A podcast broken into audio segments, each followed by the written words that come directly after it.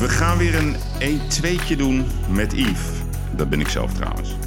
Die zegt, ik was moeilijk, ben op een school gestuurd. Ik had denk ik een groot autoriteitsprobleem. Hoe duid jij Hugo de Jonge? Volslagen incompetent. Ik waardeer het dan even op de WOZ-waarde. Is het 100 miljoen waard? Ja, het zal 30, 40 miljoen of zo. Zeg jij gewoon 2025 hebben wij 20 zetels? Ja, een stabiele partij die alom gerespecteerd is. Lieve luisteraars, beste medekapiteinen. Welkom bij een nieuwe uitzending van de Uitblinkers. De eerste na de zomerstop. En dat zijn voor mij nog steeds mannen en vrouwen die het verschil maken. Op welke manier dan ook. En vandaag is mijn gast Wybren van Haga. Politicus, ondernemer, politicus bij de VVD, politicus bij de partij van Thierry Baudet, Forum voor Democratie. En nu met zijn eigen partij in de Kamer Belang van Nederland, BVNL. En ik wil vandaag met hem praten over de persoon Wybren van Haga. Ik heb begrepen dat hij geboren is in Den Haag, opgegroeid in Haarlem. Britse moeder, Nederlandse vader, getrouwd, 4 kinderen. Wat is het voor een man? En wat zijn zijn plannen met de BV Nederland? Ik ga hem verwelkomen in de podcast en ik zou zeggen, ga er lekker voor zitten. En ik hoop een mooi gesprek met mijn gast van vandaag, Wybren van Haga. Nou, Wybren, welkom. Ik heb je net geïntroduceerd. Veelzijdige introductie. Ja, mijn eerste vraag is, heb je ook zomerreces gehad? Zoals de hele Kamer. Nou, nee, niet echt. Nee? We zijn keihard aan het werken. Met zeg maar de 5 met wie we de partij zijn gestart, hè, BVNL. En we gaan hard door. En, maar ben je niet op vakantie geweest? Ja, ik ben een weekje naar Frankrijk geweest. Waar? Maar, ik heb een huisje daar in de richting van Clermont-Ferrand, Monisson. Maar ja, ik moest wel weer terugvliegen, want ik had een kort geding tegen YouTube. Oh. Dat we vervolgens verloren, maar dat heb ik gelezen. Want wat had YouTube, wat was dat precies? Kan je het even uitleggen aan de luisteraars? Nou ja, kijk, YouTube en LinkedIn en Facebook en Twitter, die verwijderen continu posts die ze niet leuk vinden. Dus als je, zeker op het coronagebied, als je dan iets post wat niet in lijn is met de WHO of met Hugo de Jonge, ja, dan ratsklats, dan lig je eraf. Maar wat was dan de eis van het kort geding?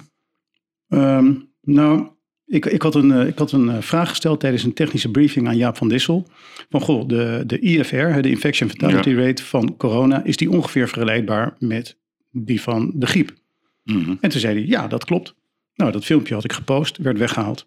Nou, en dat was vlak voor de verkiezingen. Toen hebben we op de verkiezingsdag Flavio Pasquino van de Blackbox en ik hebben een opname gedaan. En die hebben we ook online gezet. En die ging helemaal viraal. En binnen een paar uur werd hij eraf gehaald. En de eis was om die 2 filmpjes terug te zetten. Nou, een paar dagen voor de zitting zetten ze dat oorspronkelijke filmpje van die vraag aan Jaap van Dissel zetten ze terug.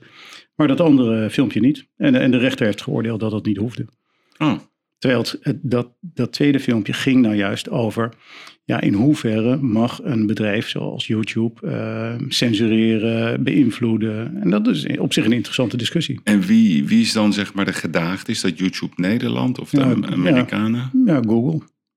Oh, Google in Nederland? Ja, YouTube, Google is allemaal hetzelfde natuurlijk. En wie was het advocaatkantoor van Google, weet je dat, in Nederland? Ja, dat weet ik niet. Nee. Hey, en wat ik me afvraag, hoe houden ze dat eigenlijk bij? Want er zijn natuurlijk duizenden, zo niet honderdduizenden berichten die aan de lopende band verschijnen. Hoe houden ze dat bij om zeg maar iets te verwijderen? Want het gaat best wel snel. Zijn dat algoritmes of zo? Ja, dat hoop je natuurlijk, hè? Dat het een algoritme is. Maar als weet ik wat, kinderporno en dat soort dingen wekenlang kan doorgaan zonder dat het algoritme het oppakt. En op de verkiezingsdag is binnen een uur. Maar hoe denk je dan dat dat gaat? Denk je dat er mensen zijn dan die bellen met Google, dat er een hotline is tussen mensen? Absoluut. Ja?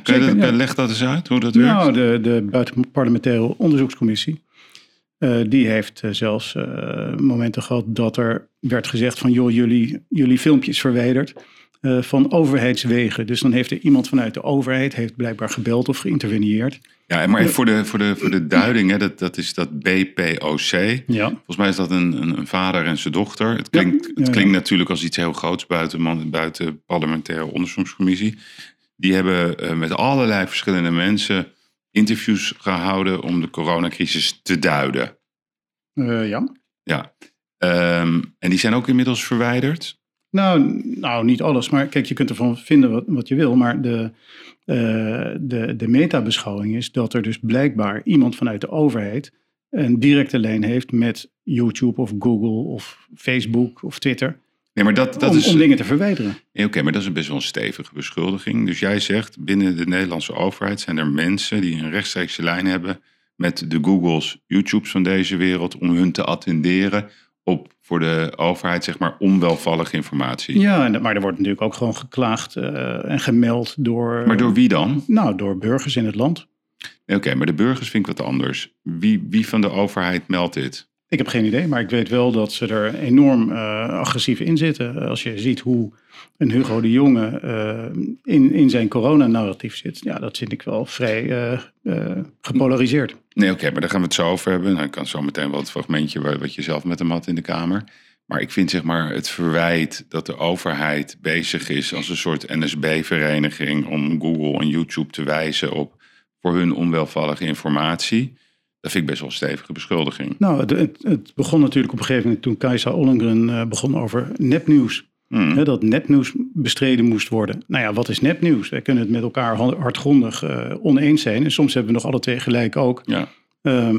Maar dat is nog geen nepnieuws. Soms is het gewoon een andere mening. En helemaal als het over de wetenschap gaat. De wetenschap is fluïde. Dat wordt steeds anders. En je hebt nieuwe inzichten. Dus je hebt heel veel hoogleraren die zeggen A. En andere hoogleraren zeggen B.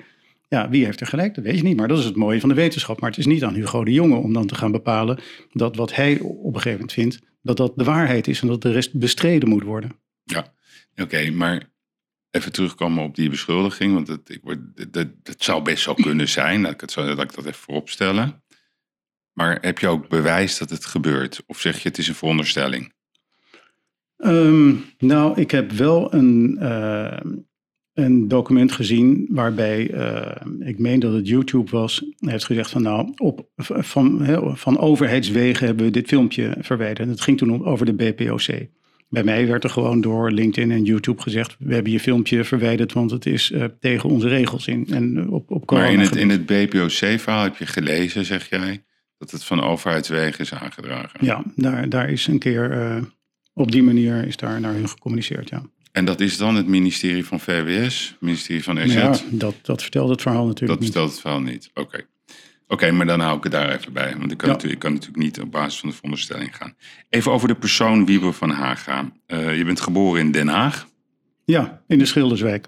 Ja, je bent een echte Hagenees ook? Of dat niet? Nou, nee, ik ben voor mijn derde daar weggegaan. En ik heb daarna nog wel eens een jaartje in Transvaal gewoond, een paar jaar. Ja. Ja, en nu kom ik er elke dag natuurlijk. Maar dat maakt je nog geen Hagenees. Wat ben je? Ja, kijk, mijn moeder is Engels, mijn vader is Fries. En ik ben in Haarlem opgegroeid. Dus ik voel me meer Haarlemmer. Ja, oké, je voelt je Haarlemmer. Ja. Net zoals mijn compaan Erik de Vlieger. Precies, ja, die ken ik natuurlijk goed. En, hoe ken je die goed? Nou, die heeft natuurlijk in Haarlem de politiek wel een tijdje gedomineerd. Ja. Omdat hij investeerde, hij had allemaal plannen. En ja, als je met plannen bij ambtenaren komt, dan hoor je meestal 10 redenen waarom het niet kan. Nou, en Erik is natuurlijk niet van het zomaar buigen voor de weerstand. Dus dat waren mooie gevechten. En ik heb hem daar ook wel om bewonderd, ja. Oké, mooi. Dus Haarlemmers, of in ieder geval geboren in Den Haag, Haarlemmer. Je hebt een Britse moeder. Je vader komt uit Friesland. Welke plaats in Friesland? Ja, dat ligt eraan hoe je dat bekijkt. Kijk, er staat een kerkje in Heeg. En dat heette vroeger Haga-Karke. Ja. Dus die kerk moet ik nog een keer kopen. Maar, kijk aan. Ja, dat is natuurlijk... Heeg is volgens mij de oorsprong. Maar ik weet het helemaal niet. Ja, we hebben ook een Martin uit Heeg. Die gaat ook, Martin uit Heeg is een fanatieke luisteraar van onze podcast. En als wij schelden, vloeken, dan krijgen we altijd op onze sodomieten van hem. Want hij vindt dat we... geef mij nummers. Ik wil Martin uit Heeg wel eens een keer ontmoeten. Oké, dat ga ik doen. Je bent getrouwd met Nicolette. Ja. Nog steeds. Ja. Daar zit wel een opmerkelijk verhaal aan vast, voor wie het nog niet weet. Want jouw vrouw die was heel ernstig ziek. Ja. Dat is in het nieuws gekomen rond 2020. En toen kwam naar buiten, ik las het en toen dacht ik, is dit echt waar? Ik kan me bijna niet voorstellen. Dat jij van je toenmalige partij, de VVD, je mocht niet bij het ziektebed van je vrouw Nicolette aanwezig zijn. Want de partij, VVD, verplichtte jou om bij een bepaalde stemming aanwezig te zijn. Ook al was je daar in principe niet bij nodig. Klopt dat? Nou ja, kijk ja, Nicolette die was natuurlijk langdurig ziek. En ik heb... ik heb zij zat het mantelcellimfoon, als ik het goed zeg. Vorm van lymfeklierkanker. Ja, stamceltransplantatie. Maar ik heb 4 keer gevraagd of ik weg kon. Ja, en daar ging de VVD vrij hard mee om. En zeiden nee, je kan niet weg. Dat is natuurlijk mijn eigen fout dat ik dan niet gewoon wegga. Dus ik heb daar echt zelf ook fouten in gemaakt. Want uiteindelijk achteraf, ik had natuurlijk gewoon de deur achter me dicht moeten trekken. En zo. Bekijk het maar, totaal debiel. Ja, dat lijkt mij ook. Ja. En wie zei dat van de VVD tegen jou? Nou, kijk, je vraagt dat natuurlijk eerst aan de ambtelijk secretaris. En die zegt dan nee, het kan niet. Waarschijnlijk als ik naar Klaas Dijkhoff was toegegaan, dan had hij gezegd, ga maar meteen weg. Maar ja, weet je, het was echt al een hele moeizame situatie daar. Je ligt onder vuur. Je probeert het toch af te stemmen en je regelt dan wat anders. Hè? Dan vraag ik mijn dochter om even langs te gaan of zo. Dus het is allemaal wel opgelost, maar achteraf is dat gewoon ontzettend slecht van mijzelf geweest. En ja waardeloos. Waardeloos inderdaad. Hey, en je bent gymnasiast, dus je hebt een mooie studie gedaan. Je hebt ook elektrotechniek aan de TU in Delft gestudeerd. Je hebt ook je proppenduis rechtsgeleerdheid aan de Universiteit in Leiden gehaald. Ja. Dat Jaapie van Dissel dat toen ook, of niet? Nee, geen idee. Nee. En je bent ook in militaire dienst geweest. Ik was even nieuwsgierig. De Jonge van Haga, wat was dat voor een jongen? Voordat je al die mooie zeg maar, studies behaalde. Wat was jij voor een jongen in je jeugd? Nou, ik kom uit een heel leuk gezin en alles ging goed. Maar ik was wel altijd heel moeilijk. Dus ik werd in de 4e klas van school gestuurd. En toen moest ik op een openbare school gymnasium gaan doen. Maar ik had nooit Grieks gehad. Oh. Dus voor mijn kinderen ben ik echt een totale nep gymnasiast. Oké. Okay. Hoeveel kinderen heb jij? 4. 4 kinderen? Ja. Jongens, meisjes? Een dochter, zoon, dochter. Mooi, 3 dochter. Ja. En wat doen zij? Hoe oud zijn ze? Ja, de oudste die is net klaar met rechten in Leiden. Mijn zoon is net klaar met medicijnen in Amsterdam. En die moet nu, ik geloof 2 jaar wachten totdat hij zijn kooschappen kan gaan doen. Mm. Door corona is dat allemaal uitgesteld en allemaal gedoe. En Wybren, de derde, die studeert nanobiologie in Delft. Mm. En de jongste, die zit nog op de middelbare school, gaat nu naar de 6e. Oké, leuk. En wat, als ik even terug wat je zegt, ik was moeilijk, ben er van school gestuurd. Wat was je ondeugend ook? Heb je wel eens een inbraakje gedaan? Of?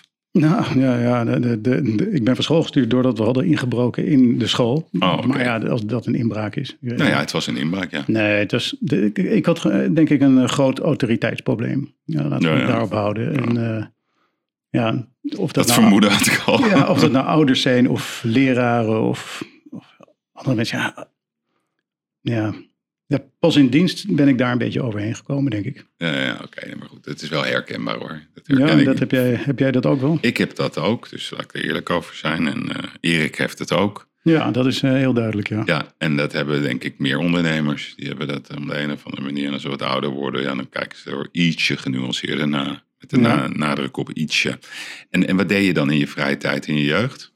Nou, ik tenniste veel en ik taekwondo'de veel. Ja, dat hoorde ik net, ja. Ik schaatste. Want je had rode band taekwondo? Ja, veel wedstrijden ook gedaan. Echt een hele edele sport taekwondo. Prachtig, echt, ja. Ja, heel mooi. Ja, goed. Ja. Niet iets wat je op onze leeftijd nog echt makkelijk weer oppakt. Maar... Weet je waar ik aan moest denken? Daarom vind ik het wel een mooi bruggetje, taekwondo. Als ik jou zo observeer in de kamer, hè, dan denk ik wel eens... en die gaat Wybren nou eens een keer met stoelen gooien... Je bent altijd zo rustig. En dan soms zelfs, ik ben het er niet mee eens. Zo bijna ingetogen Ja, ingetogen. Rustig. Ik zou je een keertje wel helemaal uit je dak willen zien gaan. Ja, ik denk als je dat ziet hoe zullen we anders. Ik ga toch even. Ik heb dat fragment erbij gehaald. Ik moet dat erbij halen. Nou, volgens mij is het gewoon de Engelse kant, hè? De fatsoenlijke kant. Ja, mijn moeder die zegt altijd van ja, de Nederlanders die maken altijd enorm veel drukte. Hè? Als het gaat om helemaal niks, ze gaan allemaal vechten, maar het gaat allemaal om kleine dingetjes. En de Britten doen dan niks. Nou, in het lagerhuis kan het er behoorlijk aan tekeer gaan. Ja, maar als het oorlog wordt, dan doen de Nederlanders niks. Ja, en dan gaan de Engelsen met vliegdekschepen naar de Falklands, all guns blazing, en dan gaan ze oorlogje spelen. Ja, nee, wat wij doen is, zeg maar, dat was toch wel weer best wel opmerkelijk. Wij steunen zogenaamde Afghanen. Dan is er echt code red en dan gaat onze minister, die gaat dineren met klaver en ploemen om de formatieonderhandelingen te bespreken, terwijl werkelijk waar alle lampen staan op rood. Hoe heb jij daarnaar gekeken? Naar hoe Kaag is gaan dineren op het moment dat het om mensenlevens gaat in Afghanistan? Ja, dat is een kwestie van haar eigen prioriteiten. En het is duidelijk waar die dan liggen. Ze zegt zelf dat dat elkaar niet bijt. Maar ik denk dat op zo'n moment... Maar ben je dan niet helemaal goed bij je hoofd? Ik bedoel, ik ga daar echt ook... Ik vind namelijk dat ze niet goed bij de hoofd is. Als er echt... oorlog is. Er is gewoon, je weet, er is maar één toegangsweg naar het vliegveld in Kabul. Dat zou Nederland moeten weten. Je weet dat je het met konvoois moet begeleiden. Je weet dat Taliban natuurlijk twee verhalen heeft. De rustige kant voor de PR-kant. En op straat gebeuren de meest verschrikkelijke dingen. Je weet dat die mensen die voor de Nederlandse regering hebben gewerkt echt geholpen en gered moeten worden. Anders zijn ze dood. Laten we het gewoon even heel serieus. Dood op welke manier dan ook. Je bent ook dood als je 30 jaar een soort slaaf bent geworden. En dan zij drukt op de knoppen en gaat dineren met ploemen, plauwen, klaver over de formatie. Ja. Nee, wat ik nog veel erger vind is dat blijkbaar het hele ambassadepersoneel al lang weg was. Die waren gewoon geëvacueerd, wegwezen. Ja. En terwijl er nog allemaal Nederlanders in Kabul zaten. Ja, ik vind het ongelooflijk. Ik ben er ook niet trots op. Ik vind het echt walgelijk zelfs. Ja, het is onbegrijpelijk. En ik spreek ook heel veel veteranen. Ja. En nou, die zitten allemaal met een steen in de maag. Want die hebben daar, ledematen op straat liggen. Hè. Die hebben echt gevochten daar. Hoeveel Nederlanders zijn overleden aan de Afghanistan-crisis? Best wel wat. Nou, soldaten. Dat weet ik niet precies. Nou, maar... Volgens mij tientallen. En je zoon zou maar gestorven zijn. Voor welk doel, vraag je dan af? Ja, nou, ik denk ook dat bij iedere missie zou... een politicus of een bestuurder zich eigenlijk moeten afvragen... ben ik bereid mijn eigen zoon of dochter daar te zien sterven? En zo niet, dan gaan we het allemaal niet doen. Ja. Maar ja, nu heb je wel 10.000 Nederlandse militairen... die daar gewoon echt hart en ziel hebben neergelegd. En die zien dat nu allemaal gewoon verkwanseld worden. Ja, dat is onbeschrijfelijk. En wat is jouw standpunt trouwens over Afghanistan... vanuit de Nederlandse regering? Nou ja, ik vind dat we er nooit naartoe hadden moeten gaan... maar als je daar naartoe gaat, dan moet je je verantwoordelijkheid wel nemen. En dan vind ik de manier waarop wij nu daarmee omgaan... vind ik niet het nemen van je verantwoordelijkheid. Ook de afhandeling. En we hebben net dat debat over die tolken gehad. Dat heeft Olaf Ephraim namens BVNL gedaan. Ja, dan hoor je Kaag bijvoorbeeld weer zeggen... van ja, maar we moeten ongeveer iedereen hier naartoe halen. Ja, dat is volgens mij ook niet de oplossing. We zijn daar naartoe gegaan... op verkeerde gronden. We zijn daar nu weggegaan in een soort chaos. En dan handelen we dat ook nog eens een keer niet goed af. En dan laten we daar allemaal mensen zitten. Ja. Nou, ik vind dat onbestaanbaar. Dus vind jij wel dat de mensen, zeg maar, die zeg maar, voor ons gewerkt hebben... of op een of andere manier aan ons verbonden zijn... dat we die moeten redden? Nou, ik vind wel dat je een morele verplichting hebt. En over die tolken zijn we het eens. Hè? Die moeten gewoon gered worden. Daarna moet je, denk ik... moet je behoorlijk restrictief daarmee omgaan. Maar je moet zorgen dat de mensen die daar echt gevaar lopen... dat je die op individuele basis beoordeelt. En dan moet je daar ruimhartig mee omgaan. Oké. Even het fragment dat ik heb uitgekozen. Dus het fragment tussen jou en Hugo de Jonge over het coronadebat. En daar ga ik daarop inhakend dat ik denk van ja... wanneer ga je eens een keer met stoelen gooien? Maar we gaan even eerst naar het fragment luisteren. Niet om hier paniek te gaan zaaien. Nee, dit is echt gevaarlijk. Nee, ik ben nog even bezig. Het is gevaarlijk. Nepnieuws verspreiden. We zitten midden in een pandemie. Voorzitter, het gaat hier over ernstige zaken. Voorzitter, dit kan echt niet. Ik ben midden in een pandemie. Wat niet kan, is nepnieuws verspreiden over hoe het zit met coronabesmettingen in Nederland. Hoe het zit met gevaren rondom vaccinatie. Dat kan niet. Dat kan niet, midden in een pandemie. Dat is gewoon gevaarlijk. Dat ondermijnt de bereidheid om je te willen laten vaccineren. En daarmee is dat een ondermijning van de volksgezondheid. En dat voorzitter, dit is verwerpelijk. Ik was meer in de zin, u greep niet in. Dit is echt heel raar. Ik vraag alleen om een oprechte, nauwkeurige en deugdelijke registratie. En de reactie van de minister, die is echt verontrustend. Maar ik laat het hierbij, want we komen hier duidelijk niet uit. Ik vind het uitermate vervelend. Ja, keurig toch? Nee, keurig, ja. Ja, ik vind dat Hugo de Jonge zich hier volslagen belachelijk maakt. Zowel met zijn vaccinatieobsessie en ook met betrekking tot het feit dat hij die hele registraties niet op orde heeft. En dat hij daar niet naar wil kijken. En ook ja, de manier waarop hij zich gedraagt in de Kamer. Dat hij uren aan het praten is. En als je dan op een gegeven moment als Kamerlid eindelijk je interruptie mag plegen. En dan gaat hij nog door je heen kakelen ook. Ik vind het echt beneden alle peil. Hoe duid jij Hugo de Jonge? Nou, volslagen incompetent. Gewoon, hij heeft geen idee. En hij is natuurlijk hard aan het werk. Hè? Dat moet je hem wel nageven. Maar hij heeft volgens mij niet de vaardigheden om naar de feiten te kijken en keurige afwegingen te maken. Je zag op een gegeven moment, hij zegt nog dat hij dat niet wist, maar er is een rapport op een gegeven moment gemaakt voor de lockdown. En als we een lockdown zouden instellen, zou dat 100.000 levensjaren opleveren, maar het zou 620.000 levensjaren kosten. Ja, dat is dat verschil, die 520.000 levensjaren. Ja, maar het is toch volkomen idioot. Maar daar gaan ze helemaal niet op in.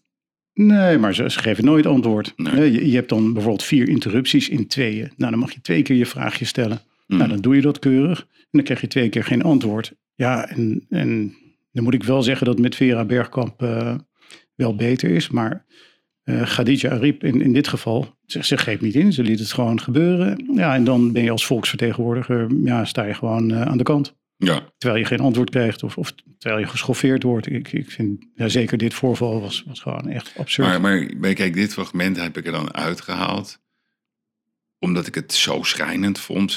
Hoe je eigenlijk in de hoek wordt geduwd. Ja, dan, bij mij bekruipt dan zoiets van is dit niet tijd om een keer de boel te laten escaleren? Want dit is toch bijna onaanvaardbaar. Dat je dus als volksvertegenwoordiger niet eens de kans krijgt om gewoon een normale vraag te stellen. Ik heb het in ieder geval als een normale vraag gezien. Ja, en dan word je gewoon geframed. Je bent een gevaar voor de volksgezondheid. Ja, en jullie hoeven het niet eens te zijn met elkaar. Maar de methode, wat daar zeg maar, vanuit Hugo de Jonge naar jou wordt gedaan, komt bij mij wel over als een hele diepe vorm van framing. Ja, het is intimiderend ook. En het is ook... Ja, ze pompen hun dogma's gewoon door je strot. Mm. Met name over het vaccineren. Ik bedoel, ik vind het helemaal niet erg als mensen zich laten vaccineren. Ik ben gevaccineerd tegen polio, difterie, tetanus, weet ik wat allemaal. Ben je ook coronavaccin gevaccineerd? Nee, want de risicoafweging voor mij valt in het nadeel uit van het vaccin. Want ik ben gewoon een gezonde Hollandse jonge jongen. Mm. Maar jij ben jij ook een anti-vaxxer? Nee, helemaal niet. Maar je hebt je niet laten vaccineren? Nee, maar die idiotie dat je laat vaccineren voor iemand anders, terwijl die ander zich ook kan laten vaccineren. Ja, ik begrijp niet dat heel Nederland hier niet echt van zijn stoel valt van het lachen. Maar Hugo die zegt dat gewoon in de Kamer. Ja, nee, je moet het echt voor een ander doen. Nou, dat is totale onzin. Oké, maar goed. Dus jij hoort bij die 1,7 miljoen Nederlanders, hè, zoals die recentelijk zijn benoemd, die zich niet heeft laten vaccineren. Dat kan. Ja, en die ook nog geen corona heeft gehad. En je hebt geen corona gehad. Dat weet je ook. Nou, dat weet ik niet natuurlijk. Want, je hebt het niet laten testen. Nou, ik laat me wel eens testen als ik moet vliegen bijvoorbeeld. Nee, maar ik bedoel, heb je laten testen op antistoffen? Nee. Nee, maar ik heb ook nog nooit een snotneus gehad in de afgelopen jaren. Maar dat zou je ook niet willen doen, dat laten testen? Ja, ik vind het allemaal prima. Maar als je naar de cijfers kijkt, is corona helemaal niet de moeite waard om er druk over te maken. Maar goed, daar wil ik het zo met je over hebben. Heeft jouw vrouw zich laten vaccineren? Ja. Die wel? Ja, en mijn kinderen ook. En je kinderen ook allemaal? Ja. Hoe gaat de discussie bij de familie van Haga thuis over dit onderdeel? Nou, dat is gewoon de individuele vrijheid. Ik neem aan dat jullie daarover praten. Ja, tuurlijk. Maar kijk, mijn vrouw heeft een immuundeficiëntie. Ja. Waarschijnlijk is een traditioneel vaccin voor haar veel gevaarlijker. En dit is mRNA-therapie. Het is gentherapie. Het is een mRNA-vaccin. Ja, nee, dat is ook nu inmiddels bevestigd. Dat is dus voor... in overleg met haar arts neemt ze dat vaccin. Nou, prima. Mm. En kijk, mijn zoon die werkt in het ziekenhuis. Ja, dan moet je je laten vaccineren. Nou, hij vindt het geen probleem. Ik zou het niet doen als ik hem was, maar... Nee, maar hoe gaat dan zo'n discussie thuis? Dat vraag ik me gewoon af. Want dat hoor ik veel, hè? Discussies thuis. De ene die zegt, nou, ik wil het niet. De andere zegt, ik doe het wel. Ik bedoel, iedereen vrijheid, blijheid. Laten we dat vooropstellen. Maar zeggen ze dan wel eens iets? Pap, joh, stel je niet aan. Neem nou dat vaccin. Nee, want dit is toch wel een principiële keuze. Mm-hmm. Nee, maar dat zeggen zij niet. Jouw kinderen. Kijk, soms worden er wel grapjes over gemaakt, maar... uiteindelijk is het natuurlijk makkelijker als je laat vaccineren. Want er is dwang en drang op dit moment. Dus je kan makkelijker overal naar binnen. Maar ik vind, om te buigen voor deze idiotie van Hugo de Jonge... dat ga ik echt niet doen. En ik vind het ook echt een principieel punt. Je bent daar heel principieel in. Dat kan. Want wat bedoel je daar dan mee? Hè? Dat je zegt van ja, ik vind het allemaal onzin. Want kijk, het is niet alleen in Nederland, hè, dit dwangbeleid. Het is in België, het is in Duitsland. Het is in Frankrijk, denk ik, nog extremer dan alle landen. Andere landen. Dus we zien het overal. En in sommige landen zie je zelfs vreugde. Dat mensen zich kunnen laten vaccineren. Dat het bijna een gevecht is van ik wil het heel graag. Kan je uitleggen waarom je het overbodig vindt om je te laten vaccineren? Waarom geloof je er niet in?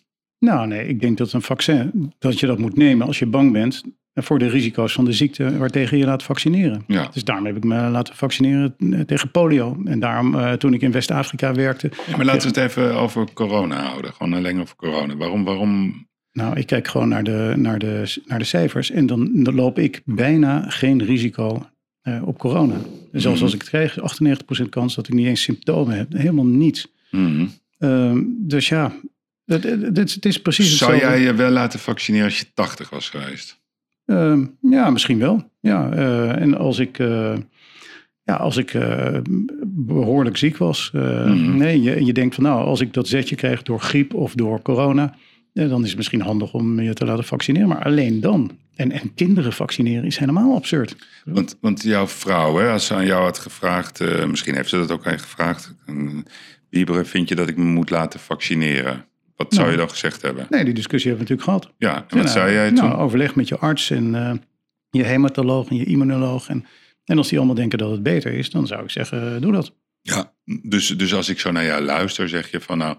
Ik vind het coronavaccin wel goed voor mensen die kwetsbaar zijn. Ja, maar dat is een hele kleine groep. Echt een minuscuul kleine groep. Hoe klein is die groep? Als je een IFR hebt van, wat is het, 0,15 nu. Mm. Nou, dan keer de bevolking van Nederland. Dan neem je het zo ruim mogelijk. Dan is dat de groep. Maar voor de rest zou ik... Ja, maar jij zegt 2 miljoen Nederlanders zouden zich moeten laten vaccineren. Nee. 0,15 miljoen. Nee, maar als je die grafieken bekijkt en je ziet het pas boven de 65 echt een beetje riskant worden. Dan zou ik zeggen, als je boven de 65 bent, dan kan je het overwegen. Maar als je gewoon een fitte baas bent van 65, dan waarom zou je dat doen? Je doet toch ook... Kijk, dezelfde mensen die zich tegen de griep lieten vaccineren, als dat je rust geeft, die moeten dat vooral nu ook doen. Ja. Hoe verklaar jij dat er in Nederland zo'n hoge vaccinatiebereidheid is? Als je dat bekijkt, zeg maar, op de Europese schaal, zelfs de wereldwijde schaal, is de bereidheid in Nederland best hoog. Dat zit inmiddels boven de 85%. Ja, hoe verklaar je dat? Nou, ja, dat weet ik niet. Ik denk dat mensen ook denken van als het zo moeilijk wordt gemaakt, dan doe ik het maar. Hmm. Ja, denk je dat mensen zo makkelijk te beïnvloeden zijn? Dat ze op een gegeven moment gewoon lam geslagen zijn... dat ze denken, ik doe het maar. Zonder echt na te denken. Zeker, ja. Ik ken een hoop mensen die gewoon hebben gedacht van... ik heb geen zin meer in discussie. Doe maar, ik wil weer naar een festival kunnen. Of doe maar, hè, dat is makkelijker. Mm. Ik bedoel, mijn kinderen hebben ze echt niet laten vaccineren... omdat ze in het vaccin geloven...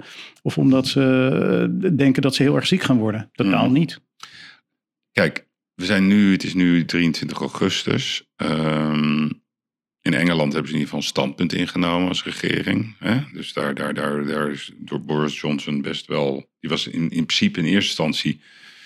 Ja, ridiculiseerde hij zeg maar, het corona-principe... totdat hij zelf ziek werd. Dat heeft toch wel zijn gedachtegoed veranderd. Maar hij heeft wel altijd een datum gesteld. Hè? 21 juni, alles eraf. Nou, als ik nu kijk naar onze regering... is het een continue duiding van mits en maren. Heel misschien 21 september. Heel misschien 1 november, et cetera, et cetera. Wat is jouw, zeg maar, namens BVNL... Wat is jullie standpunt? Jullie zeggen, als ik het lees, alle maatregelen moeten stoppen.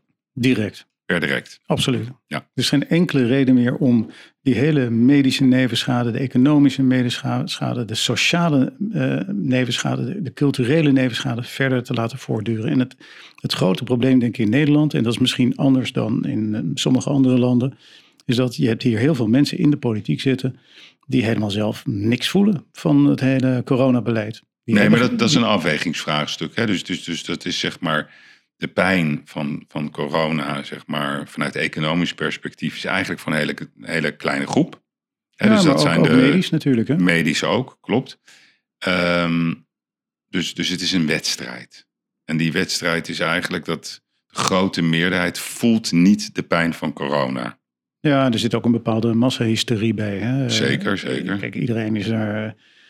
steeds harder gaan roepen. En als je zo'n club van D66 bijvoorbeeld kijkt... nou, daar kan je echt niet meer verschijnen als je zegt van... nou, ik heb misschien toch nog een kleine overweging... waarom we iets sneller open moeten. Die zitten helemaal op die coronatrein. Ja. Dus ja, die hysterie zit er ook bij. Maar jij vindt alle maatregelen moeten eraf.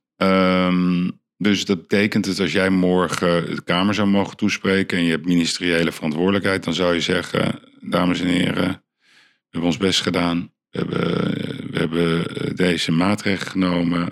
Vanaf nu, er zijn geen coronamaatregelen meer. Punt. Absoluut. En dan zou ik daarbij zeggen, want luister, als jij ouder bent en je bent kwetsbaar.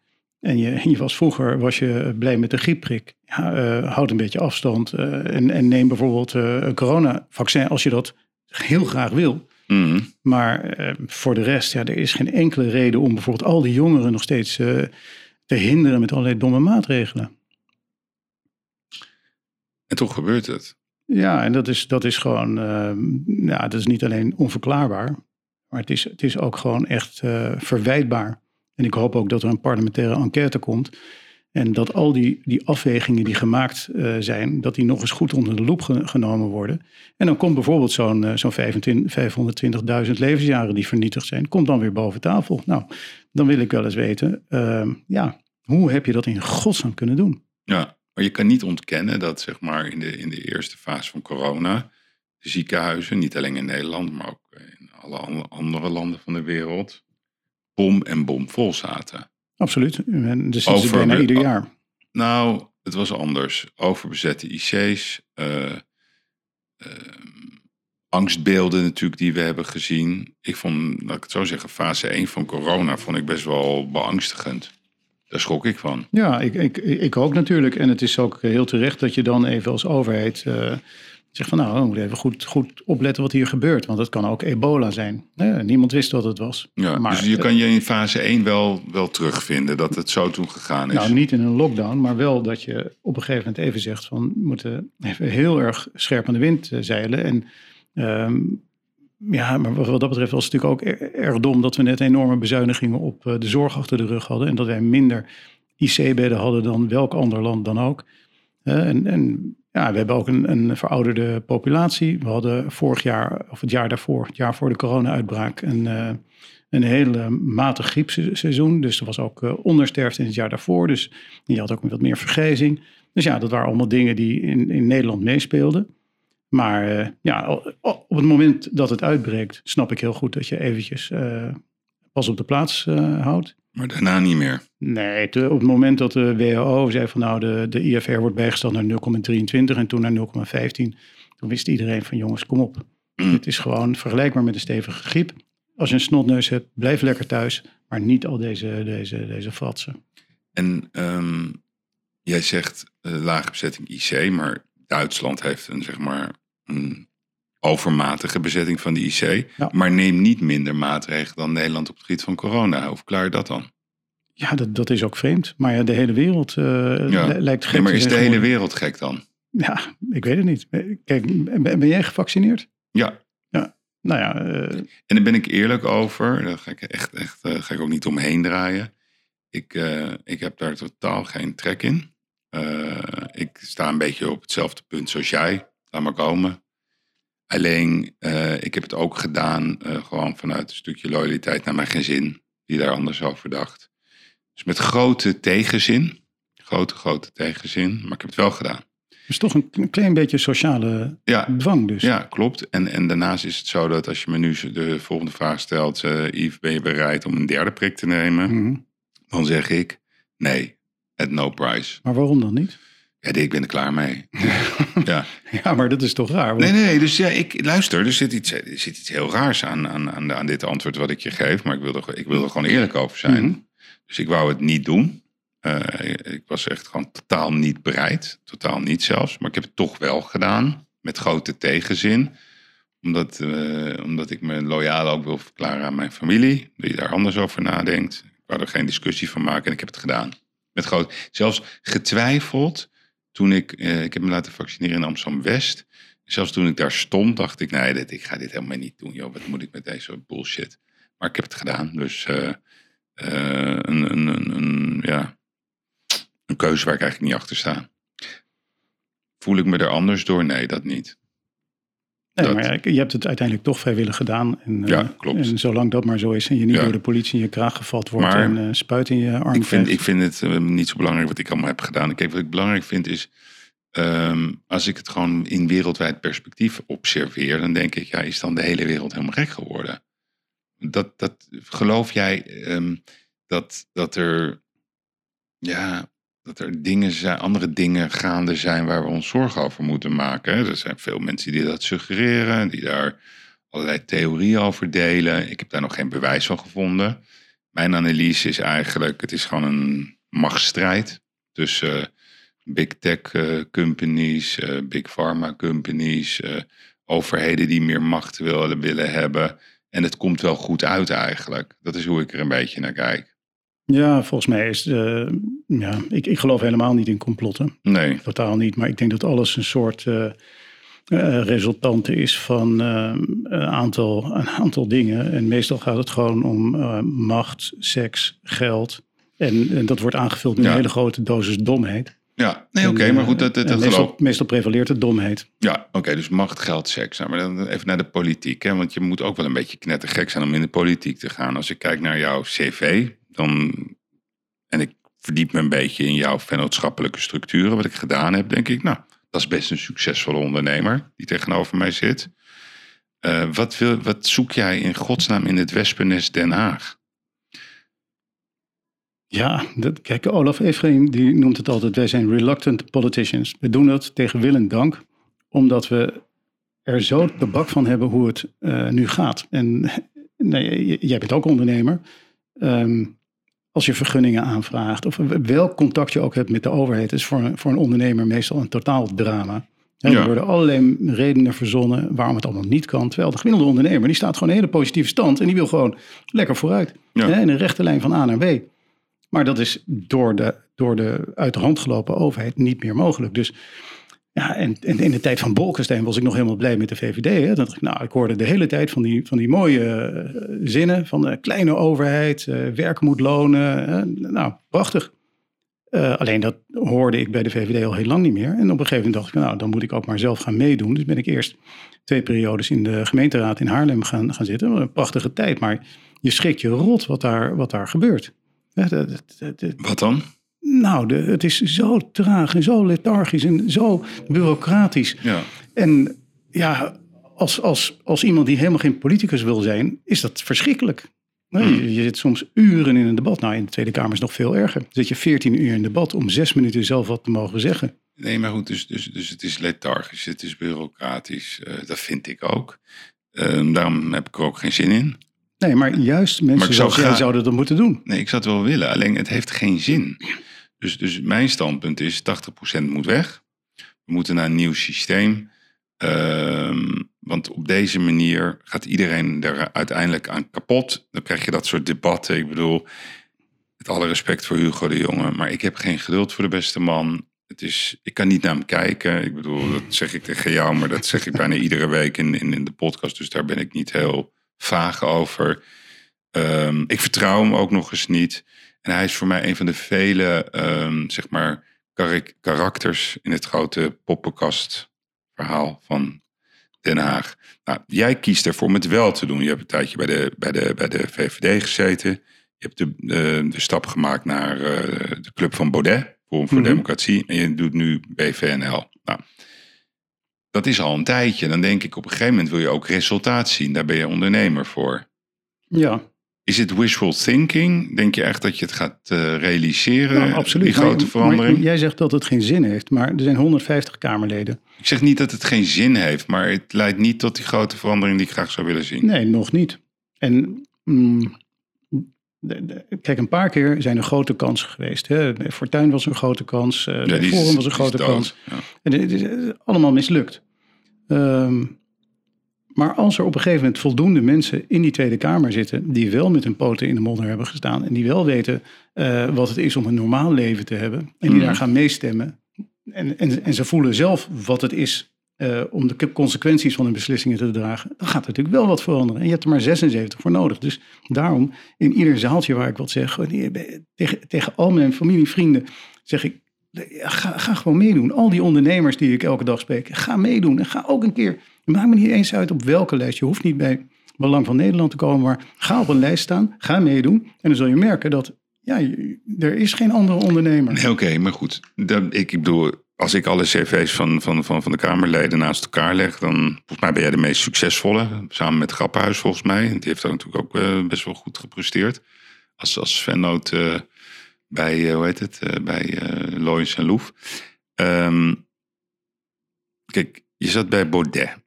En jij hebt tegen de media, je hebt een soort zinnetje geroepen dat je er spijt van hebt. Maar je hebt het niet echt uitgelegd. Wat is er nou precies gebeurd? Nou, kijk toen ik uit de VVD werd gezet, heb ik een jaar lang heel prettig dat corona-dossier voornamelijk gedaan. Maar waarom ben je nou uit de VVD eigenlijk gezet? Ja, omdat ik ondernemer ben.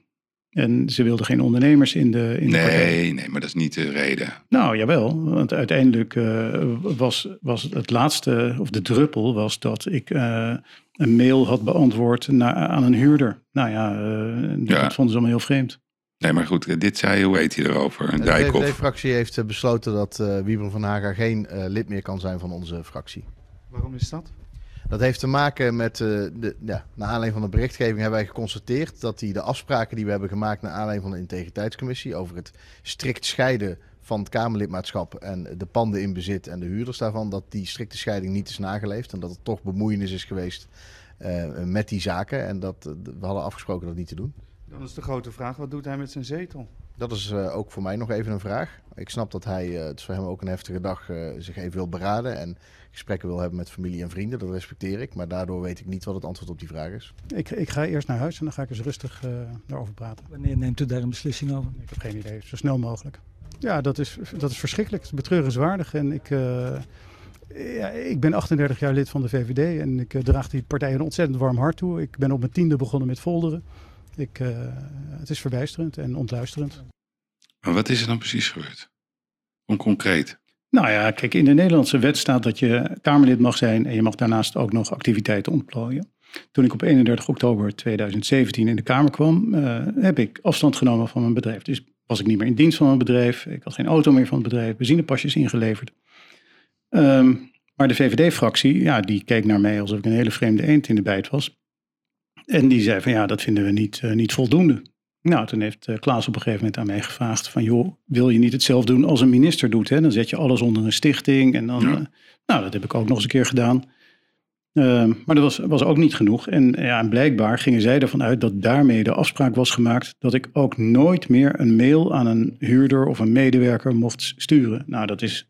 Ja, dan heb je dus gewoon geen enkel idee van wat een ondernemer doet.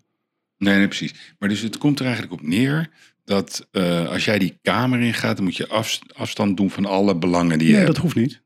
Maar wat is het? Dat wil de VVD. Maar de VVD is zo ver weggedreven van de ondernemers. Wat is er dan fout gegaan? Want ik voel hem niet. Ja, ik voel hem ook niet. Nog steeds niet. Nee. Kijk, ik wilde ook niet weg. En ik dacht, en bovendien die mail die ik had gestuurd, had ik zelf nog gemeld. Nee, oké, maar goed, je stuurt hem mee. Ik bedoel, laten we wel wezen, er zijn wel grotere fouten in het leven. Maar... Ja, maar dit is geen fout, hè? Nee, maar ik vraag het aan jou. Weet je, ik zou het zo fijn vinden als je mij nou de olifant in de kamer benoemt. Want ik hoor hem gewoon niet. Je kunt het toch niet je zomaar laten wegsturen? Zo, ik vind nogal wat Dijkhoff roept. Kijk, er waren 33 Kamerleden. 32 hebben daarvan gezegd, hij moet weg. Dus maar waarom dan?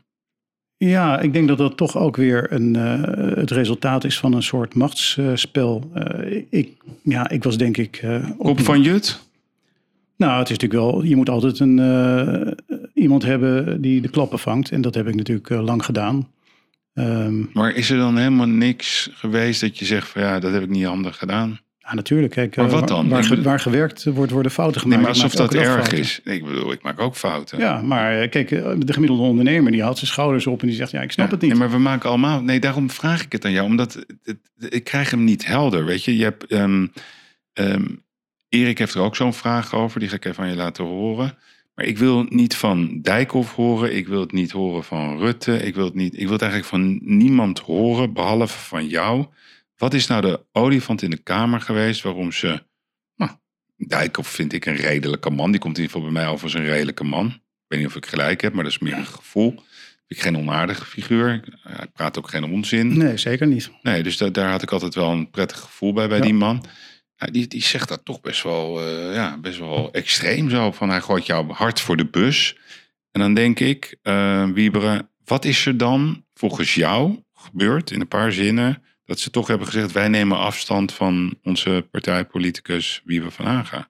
Ja, ik denk dat aan de ene kant een machtsstrijd was... maar aan de andere kant, en misschien is dat wel de olifant in de kamer in de politiek tegenwoordig... is dat zij vonden dat er toch een imagoprobleem aan het ontstaan was. Ja, oké, dus en, dat is het volgens jou. Nou ja, kijk, als je ondernemer bent... Ik heb allerlei ondernemingen, maar ik zit ook in het vastgoed. Nou, dat heeft tegenwoordig een hele slechte bijsmaak. Hè? Vroeger had iedere ondernemer wel een pand om in zijn pensioen te voorzien. Maar nu ben je meteen een huisjesmelker. Ja, ik vind het volslagen onzin. Nou, daar ga ik met je in mee hoor. Ik vind dat totale onzin. Want ik heb eventjes zitten kijken. Het heet Shopper de Pop BV. Ja, dat heb ik een keer toen ik aan het... Wat betekent dat trouwens? Nou, dat betekent helemaal niks. Maar ik was met Nicolette door Pakistan aan het backpacken. Ja. En toen verzonnen we die naam. Shopper de Pop. Gewoon dat is het. Want kijk... Zoals ik het heb bekeken, Wybren, er hangt een stichting boven. Nee, of de Vereniging van Eigenaren is geloof ik de bestuurder van Shopper de Pop. Zo staat in het KVK-systeem. Nee, Van Haga Invest hangt boven Shopper de Pop en daar hangt een stichting boven. Ja, en wat is de bedoeling van die stichting? Nou, dat is de stichting die Klaas erboven wilde hebben. Oh, dat heb je ook gedaan dus? Ja, zodat ik zelf niet meer kan tekenen. Ik ben niet meer bevoegd om wat dan ook te doen. Dus ik loop compleet voor lul door mijn eigen bedrijf. Ah, op zo'n manier. Want er staan 2 stichtingsbestuurders in. Ja. Zag ik. Want wie zijn dat, die mannen? Ja. Bekende? Ja, tuurlijk. Ja. En wie zijn dat dan? Nou, volgens mij heb je ze hier op de... Ja, maar ik weet alleen niet wie ze zijn. Ik moet het even... Ja, de ene is een hele goede vriend. En de ander is mijn accountant. Ja, oké. Dus je accountant en een vriend. Maar stuur je die dan aan? Of hebben ze hun eigen bevoegdheid?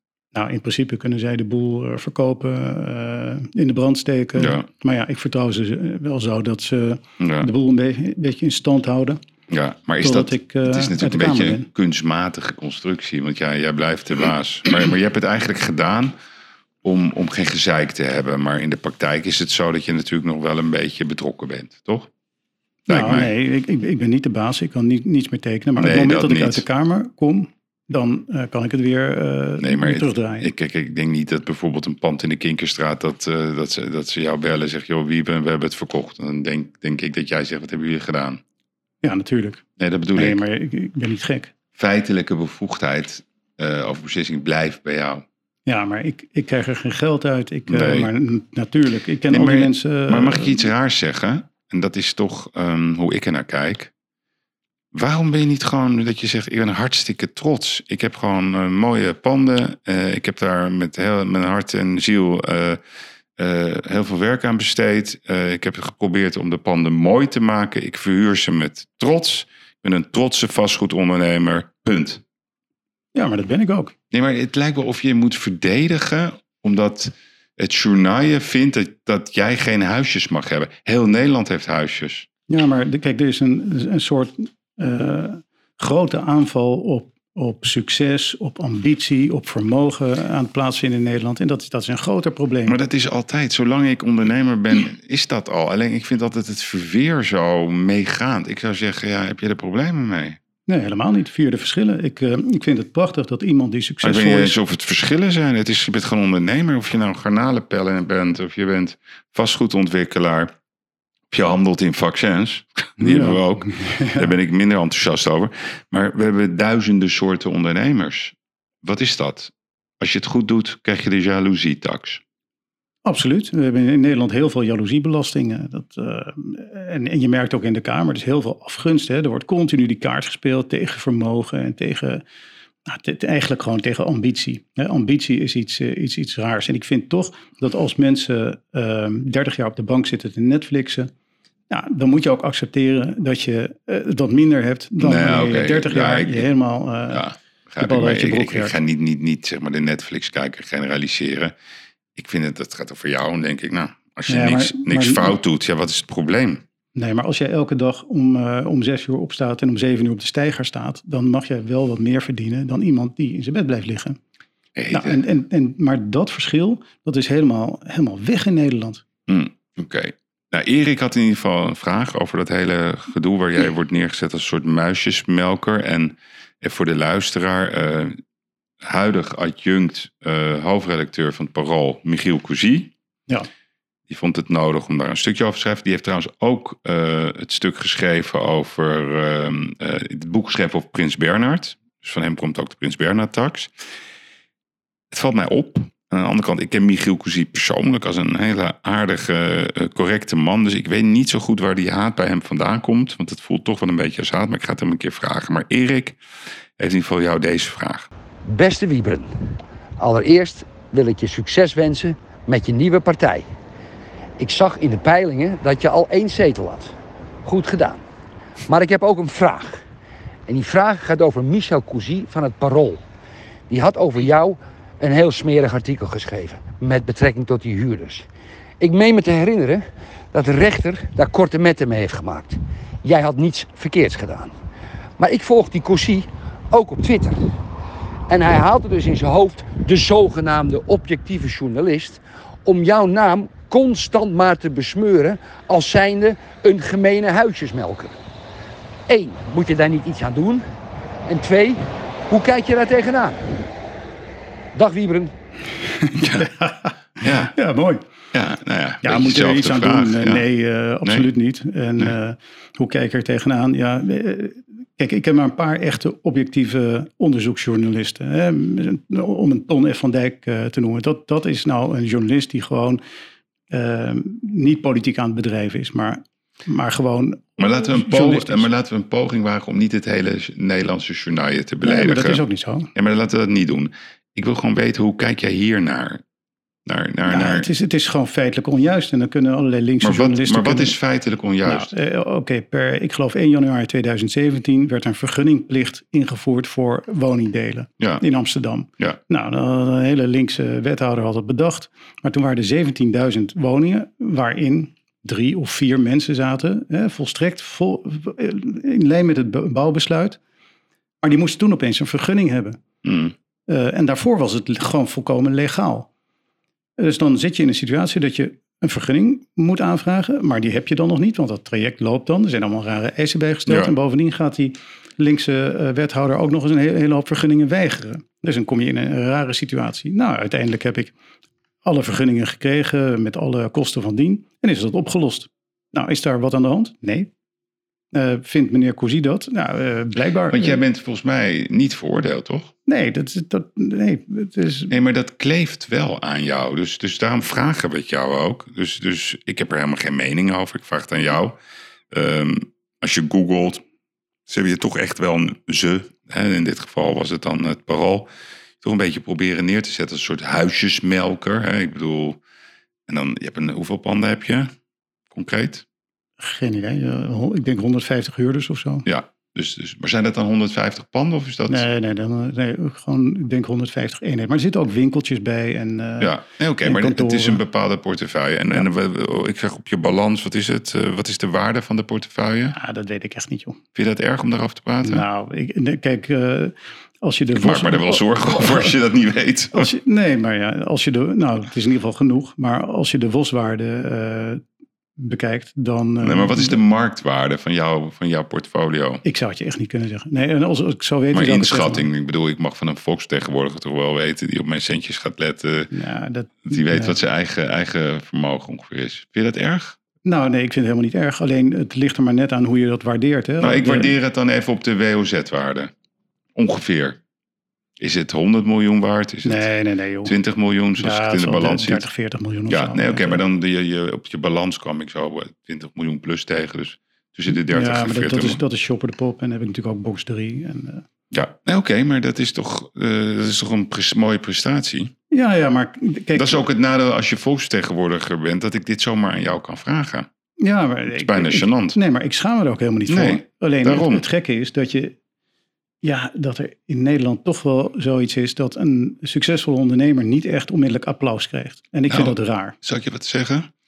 Ik zou het prachtig vinden... als jij nou hier op dit onderdeel juist heel open bent... en dat je zegt, nou, ik heb het opgebouwd... ik ben eigenlijk met heel weinig begonnen. Ik weet niet, met hoeveel ben je begonnen? Nul. Met niks? Nou, nul, ja, met een schuld.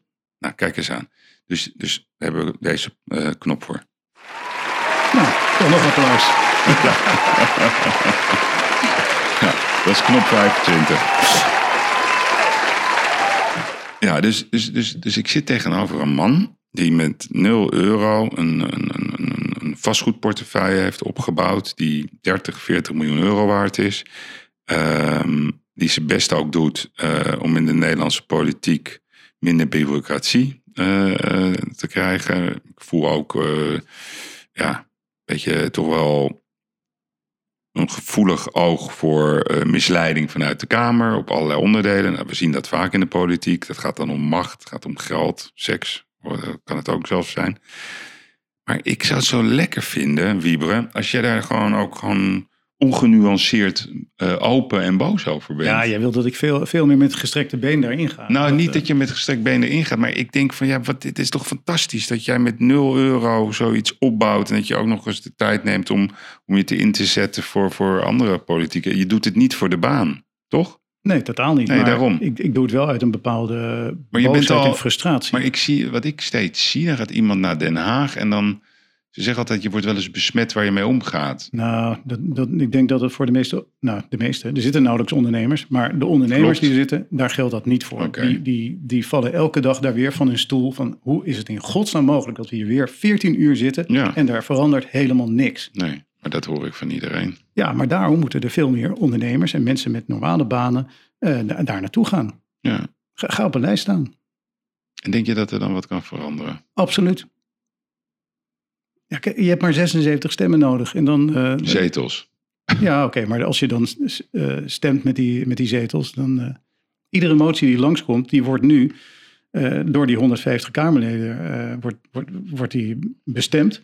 En dan heb je 3 ondernemers in de hele Kamer. 5 ingenieurs misschien. Hoeveel artsen? 1?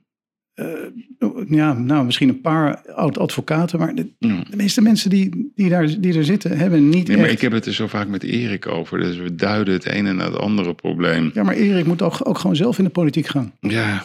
Dat zou toch prachtig zijn. Maar Erik is ook het land uitgejaagd. Of ook. Erik is het land letterlijk en figuurlijk uitgejaagd. En tuurlijk zal die... Voor mij is Erik unieke man. Ja. Uniek. Creatief, moedig. En hij heeft ook fouten gemaakt. En hij was ook een beetje ondeugend. En die heeft een soort justitieapparaat achter zich aangekregen. Ja, wij praten daar vaak over met elkaar. Hoe zeg maar de overheid om is gegaan. Ik heb het ook meegemaakt, Wybren. Ja, het is ook verschrikkelijk. Maar kijk, als Erik het zelf niet wil doen, dan moet hij gewoon Mick sturen. Ja, die wil het niet. Nou, ik hoop dat Mick het wel gaat doen. Oké. Maar even buiten Erik en Mick en anderen. Ik wil het hebben over Wybren van Haga. Kijk, jij loopt daar nu rond. Hoe zijn de gesprekken in de... Nou, voordat ik dat doe, hè, ik wil eerst even weten over de situatie met Baudet. Waarom ben je daar weggegaan? Want jij zei op een gegeven moment de emmer was overgelopen. Wat is er gebeurd? Nou, het was uiteindelijk gewoon een fundamenteel verschil van inzicht over hoe je politiek bedrijft. En Thierry wil toch meer de grenzen opzoeken. Die vindt het niet erg als het pijn doet bij de tegenstander. Die wil ophef creëren. En soms is dat terecht, maar heel vaak vond ik het moeilijk om daarachter te staan. En uiteindelijk loopt dat uit elkaar. En ik gun hem al het beste. Maar ja, de manier waarop... maar dat wist je toch, toen je eraan begon? Nee, dat wist ik niet. Dus een inschattingsfout? Nou, dat werd natuurlijk een beetje bombastisch door de Telegraaf neergezet. Ja, ik vind dat toch een inschattingsfout. Ja. Ik had gehoopt dat wij een nette, economisch rechtse, cultureel conservatieve partij zouden neerzetten. Ja. De partij lag toen op zijn gat, Forum. En die werd toen door Olaf Ephraim gered. Nou, toen konden we weer door en toen hebben we daar goede afspraken over gemaakt. Nee, maar even in alle eerlijkheid. Kijk, je kan alles zeggen en vinden van Baudet. Maar je weet gewoon, hij zoekt de grenzen op. Dat zit in zijn systeem, dat zit in zijn DNA. Ik bedoel, kijk naar die foto bij het zwembad. Kijk naar zijn speeches die hij gehouden heeft. Kijk naar de uil van Minerva. Kijk naar de debatten in de Kamer. Het is nou eenmaal zijn methode. Waarom denk jij dan dat op het moment dat je je naam eraan verbindt... Ik vind wel dat je iets te verdedigen hebt. Je hebt een groot bedrijf, je komt ook nog eens van de VVD. Dus je moet voorzichtig zijn met waar je je naam aan verbindt. Waarom heb je dan gedacht dat dat anders zou gaan? Die kan ik niet helemaal plaatsen. Nou, ik denk dat de fout die ik heb gemaakt is dat ik ieder incident op zichzelf heb onderzocht. En ieder incident op zichzelf heb beoordeeld. En dat viel altijd wel mee. Maar wat ik niet heb gedaan, of wat ik me niet heb gerealiseerd, is dat er, als je al die incidenten bij elkaar neemt, dan is het een hele reeks en dan zie je een trend. En die trend heb ik onvoldoende gezien. En wanneer ging bij jou zeg maar dan het kwartje vallen dat je dacht van ik wil hier uit? Wanneer gebeurde dat? Dat je voor jezelf besloot, ik stop ermee? Nou, dat was het moment dat essay over ophef werd gepubliceerd. Toen dacht ik, nu wordt gewoon... Wanneer was dat precies? Ja, ik weet niet meer precies wanneer dat was. Maar je had eerst die 5 mei poster. Toen een essay over 5 mei. Ja. Nou, toen zouden we daarover gaan praten. En toen kwam daar opeens dat essay over ophef. Van dit is de manier waarop Forum altijd politiek zal bedrijven. Ja. En dan was het echt my way or the highway, enjoy the ride. En hoe heb jij het aan hem kenbaar gemaakt? Nou, gewoon gezegd van sorry, maar dit gaat over mijn grens heen. En nu stop ik ermee. En tot mijn stomme verbazing gingen Olaf Ephraim en Hans Smolders mee. Maar heb jij Baudet een appje gestuurd of heb je het hem face-to-face gezegd?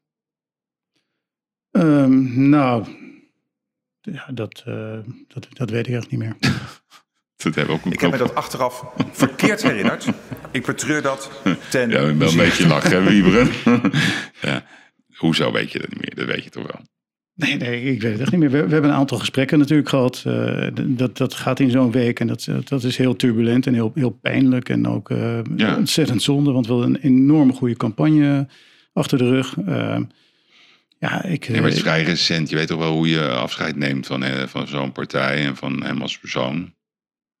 Ja, maar dat zijn meerdere gesprekken. En voor mij was de maand gewoon vol. Kijk, je kunt op een bepaald moment kun je nog inschikken. Nee, precies. Maar was er nog bij jou een soort bereidheid van we komen er wel uit? Ja, voor dat essay over ophef wel. En toen het essay over ophef kwam, toen dacht ik, nu heb ik geen bewegingsruimte meer. Dus nu is het afgelopen. Maar wat doe je dan? Stuur je dan een app? Stuur je dan een brief? Stuur je dan een mail?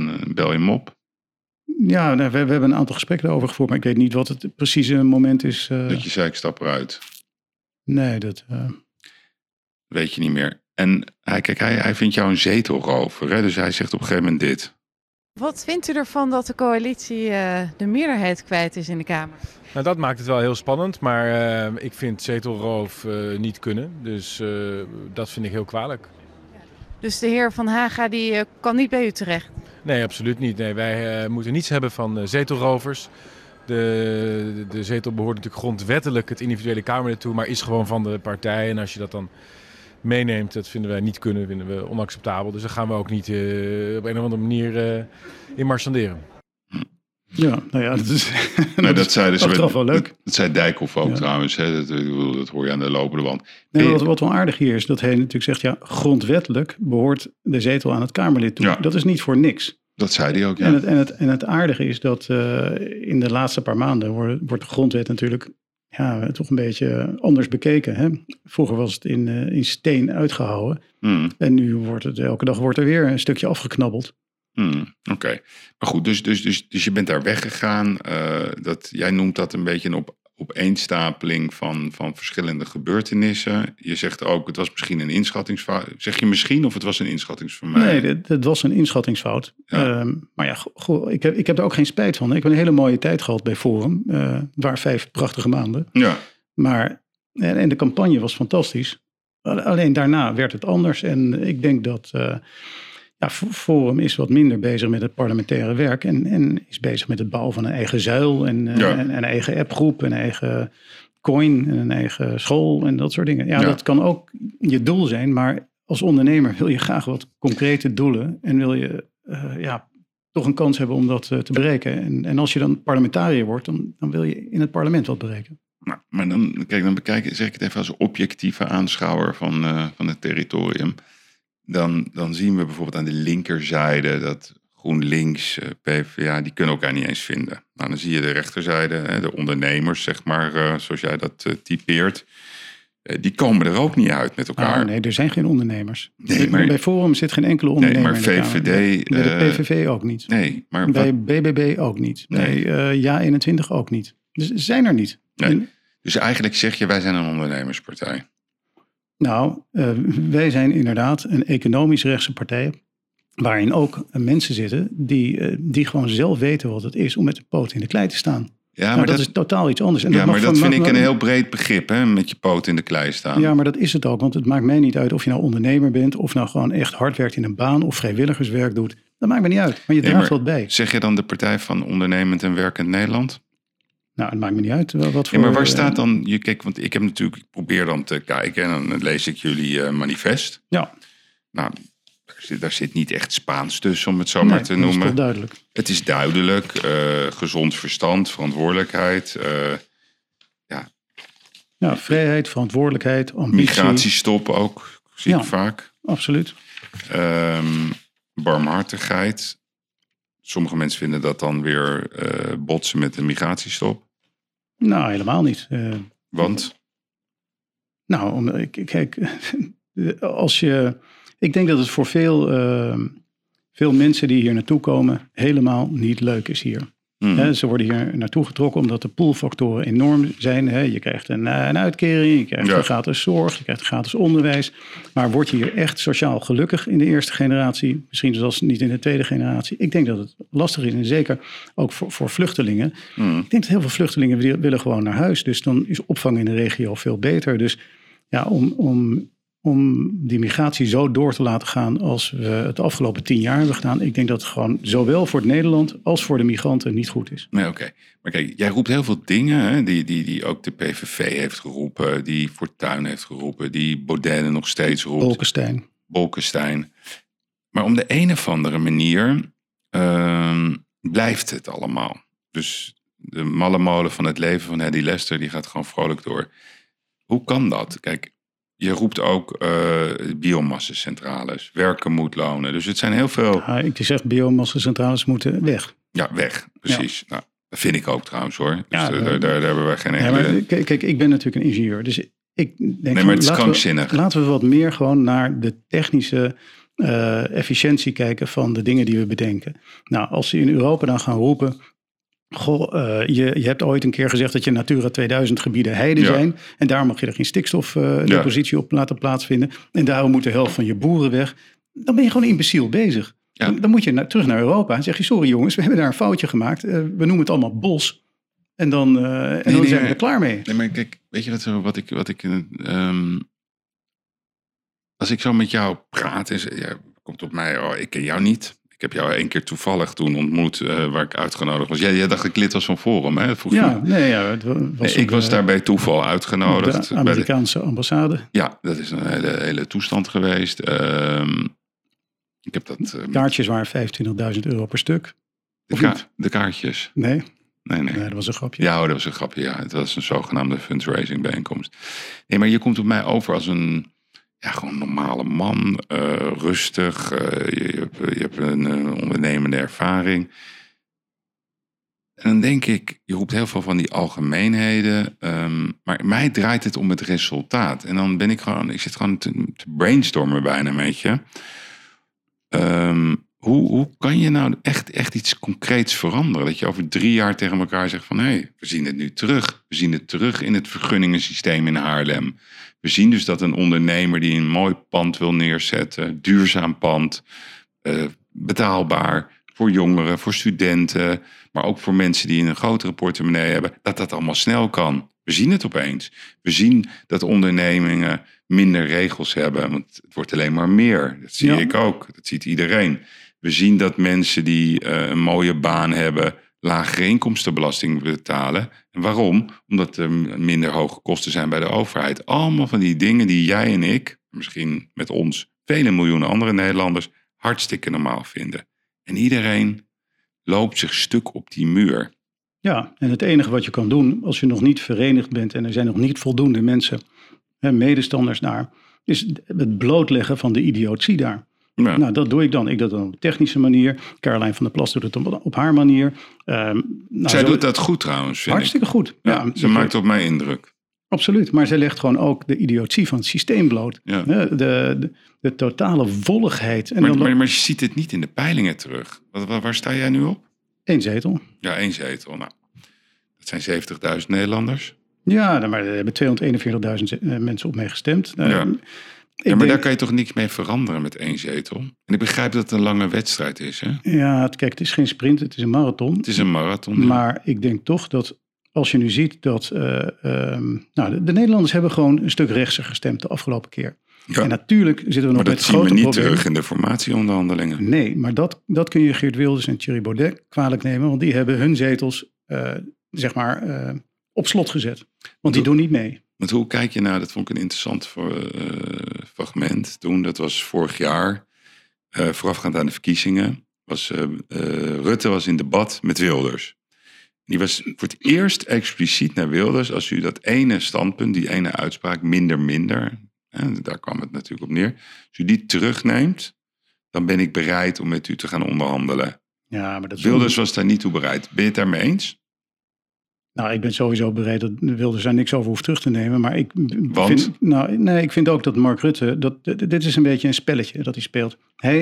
Voor Mark Rutte is dit de ideale situatie. Je hebt feitelijk 8 zetels van Forum... en 15 van de PVV. Die zitten op slot. Met als gevolg dat de VVD... ze kan profileren als een rechtse partij. En dat zijn ze niet meer. Ze zijn een knijter linkse partij. Ja, want hoe taxeer jij Rutte dan? Want je zei net over Hugo de Jonge... die is totaal incompetent. En wat is Mark Rutte? Nee, die is wel competent natuurlijk. Ja, maar wat is hij dan voor een leider? Nou, hij is een stratege, hij is een politicus... hij is een historicus. Klinkt allemaal heel positief. Ja, maar ik ben ook positief over Mark Rutte. Dat is, alleen hij is een briljant debater. Ik heb toch heel vaak... tegenover hem gestaan dat ik gelijk had. En dat je toch weggaat en denkt van... er is iets misgegaan in dit spelletje. Dus is er ook iets negatiefs aan Rutte? Nou, ik vind wel dat hij het belang van Nederland niet meer voorop stelt. En dat is Dus Rutte kiest voor Europa? Nou, hij kiest voornamelijk voor politieke deelbelangen op dat moment. Of Rutte kiest voor Brussel? Nee. Hij kiest strategisch en daarbij zal hij niet kijken... wat is nou echt het beste voor die 17 miljoen Nederlanders. Mm-hmm. Zoals met het hele coronaverhaal. Er zijn verschillende beslissingen genomen die apert slecht zijn voor Nederland. Ja. En die had hij anders kunnen nemen, maar het was voor hemzelf... of voor zijn partij of voor de coalitie was het op dat moment heel goed. Of voor de verkiezingen, dat hele rally around the flag idee. Ja, hoe harder je ingreep op dat moment... hoe meer stemmen er naar je toe komen. Hoe lang denk je dat hij nog in Nederland blijft, Rutte?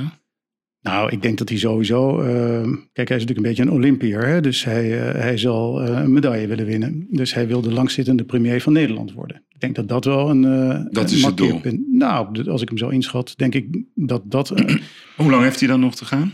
Ik denk 2 jaar of zo. Oké, dus dat is wat hij op zijn cv wil. En Erik die zegt altijd, Rutte wordt de opvolger van Klaus Schwab van het World Economic Forum. Denk jij dat ook?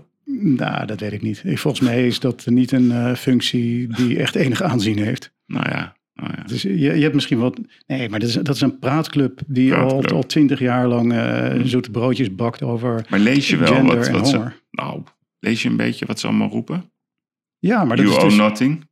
Ja, belachelijk. Maar dat is toch een soort neo-marxistische revolutie... Ja. Die door een hele hoop mensen stiekem in het achterhoofd meegenomen wordt. Maar en daar moeten we heel erg voor oppassen. Want als jij het eigendomsrecht laat varen... Dat en het kapitalisme opeens heel vies vindt... Zeggen ze gewoon transparant. Absoluut, ze zijn er klip en klaar over. Hè? Ja. Sigrid Kaag ook. Nou, ja. Dat is wat ze willen.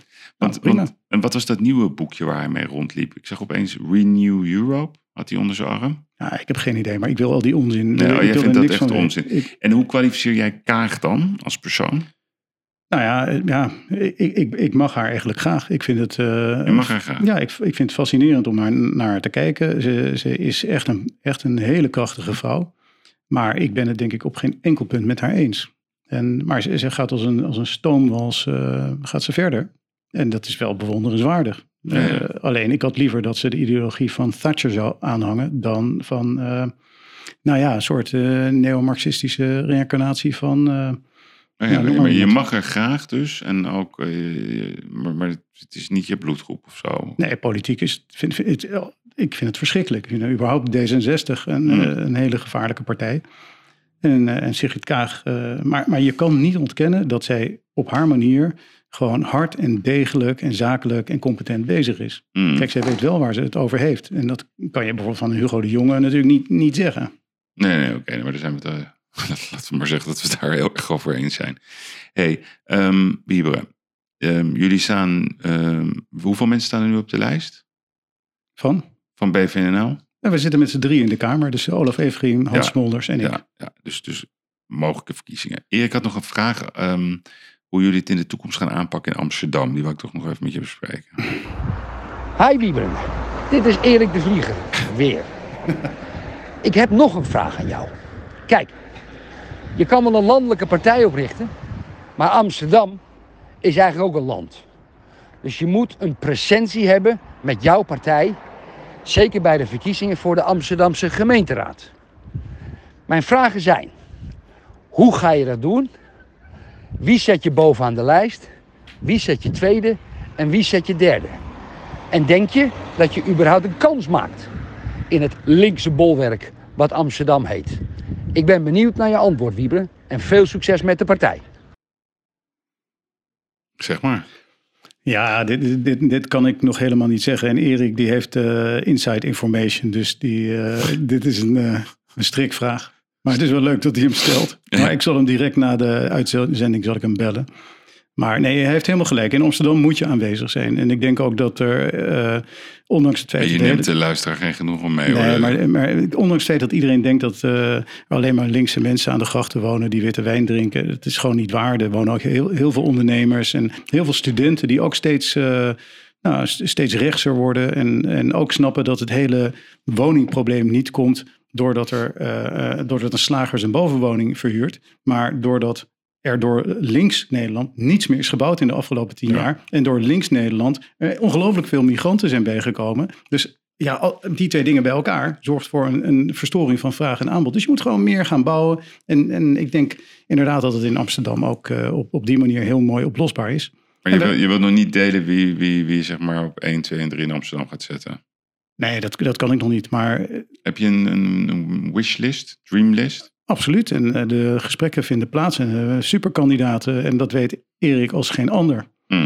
Ja, hij wou het een beetje opentrekken. Ja, nee, dat is ook heel mooi.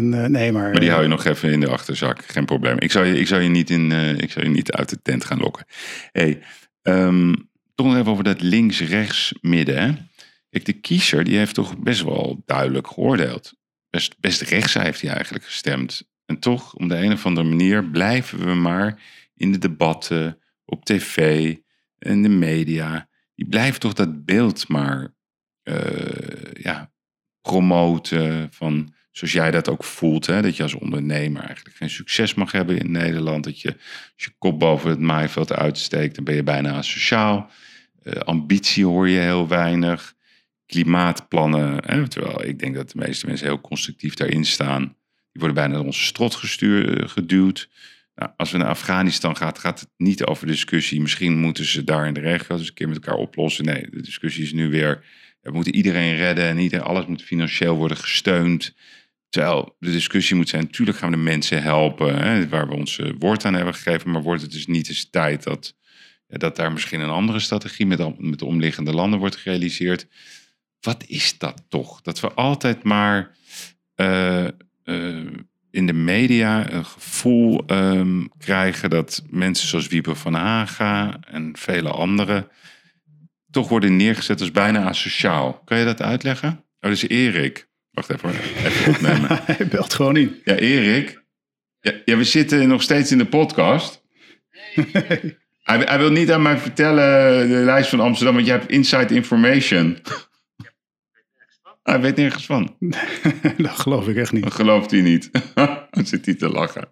Erik, ik bel je later terug. Is dat goed? Hoi, hoi. Een boefje is het ook. Ja, nee, maar wat is dat toch? Is dat misschien omdat de media wordt betaald voor het grootste gedeelte door de staat? Is dat het? Nou, hangt daar een agenda aan vast of zo? Nee, ik denk toch dat er een soort collectieve psychose aan het ontstaan is. Collectieve psychose? Ja, waarbij iedereen een beetje dezelfde kant uit praat. Maar het is onze eigen schuld, hè? Gewoon werkend Nederland is aan het werk en komt 's avonds moe thuis. En die denken van ja, weet je, het zal wel in Den Haag en het zal wel in de gemeenteraad in Amsterdam. Dus ze zouden moeten vechten voor 30% lagere belastingen. Absoluut. En wat haalbaar ook is. Het kan makkelijk. Ja, grappig. Alleen je moet dan wel competente mensen op de verschillende posten zetten. En dat betekent een sociale dienstplicht voor jou en voor mij. Nou, ik ben hem al aan het doen. Jij moet hem nog doen. Ja, klopt. En Erik moet hem ook nog doen. Ja.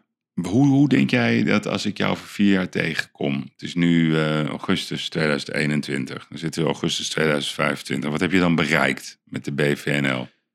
Nou, wat wij willen is... En dan niet wat je hoopt, maar... Nou ja, wij gaan gewoon een partij neerzetten die gewoon knijterhard economisch rechts is. Okay. Gewoon geen doekjes te omwinden. Als jij werkt, verdien je geld. En als je niks doet, verdien je een heel stuk minder. Dus die hele armoedeval, die gaat eraf.